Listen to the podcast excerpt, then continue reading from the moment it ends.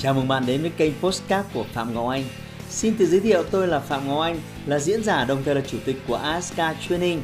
Tôi đã có gần 20 năm kinh nghiệm trong lĩnh vực đào tạo phát triển con người. Trong chuyên mục Postcard này, chúng ta sẽ cùng nhau trao đổi để cùng nhau kiến tạo thành công bền vững và xây dựng một cuộc sống hạnh phúc viên mãn.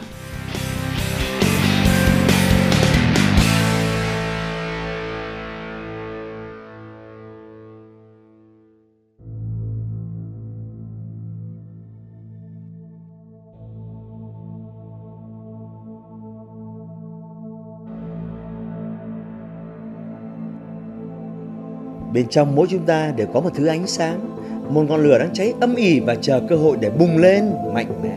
Đó là sự sáng tạo, khởi nguồn cho bạn phát thảo về sứ mệnh cuộc đời. Nhiệm vụ của bạn là phải nhận ra sứ mệnh của mình để nó được diễn ra. Đừng ngồi đó và do dự, làm tới đi. Quỹ thời gian của bạn đang thu hẹp dần. Nếu bạn không bắt đầu từ bây giờ, thì bao giờ? Hãy bắt đầu với những bước đi đầu tiên với ước mơ, lòng đam mê và nhiệt huyết của bạn. Trên thế giới này có ba loại người. Có những người theo dõi sự việc xảy ra, có những người tự hỏi điều gì đang xảy ra và có những người phải làm cho mọi thứ xảy ra. Bạn là ai trong số họ? Quyền quyết định thuộc về bạn. Tôi tin bạn là người có thể làm cho mọi thứ phải xảy ra nếu bạn chịu chút bỏ sự chịu đựng, chút bỏ gánh nặng phải mang vác trên vai để nuôi dưỡng ước mơ của người khác. Tuổi trẻ là thứ có hạn sử dụng.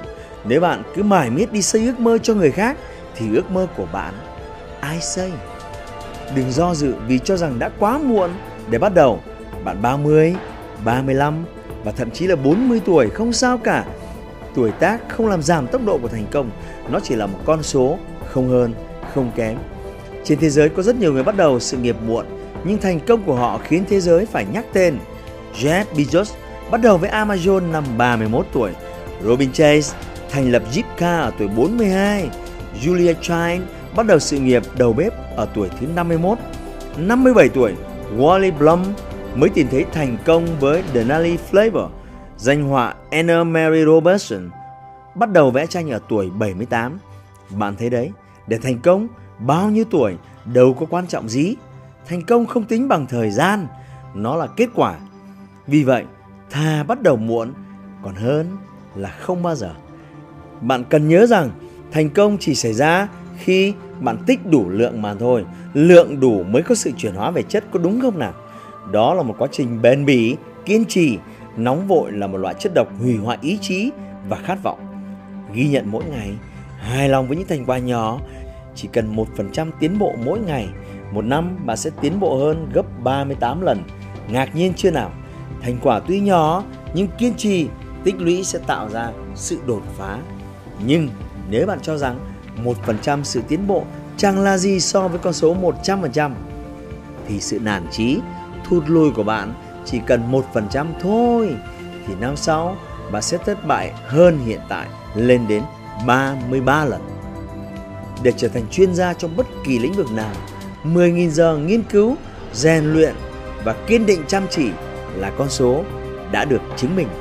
Vì vậy, thành công cần thời gian, bạn không thể nào đốt cháy giai đoạn, cũng không thể ép chín thành công khi mà nó chưa đủ già. Sự non trẻ sẽ phá hủy thành quả nhanh chóng ngay sau đó. Vậy thì, chậm mà chắc là điều tất cả chúng ta cần. Hãy tin rằng bạn sinh ra không phải là một sự ngẫu nhiên, đó là sự sắp đặt. Thượng đế đã giao trách nhiệm cho bạn.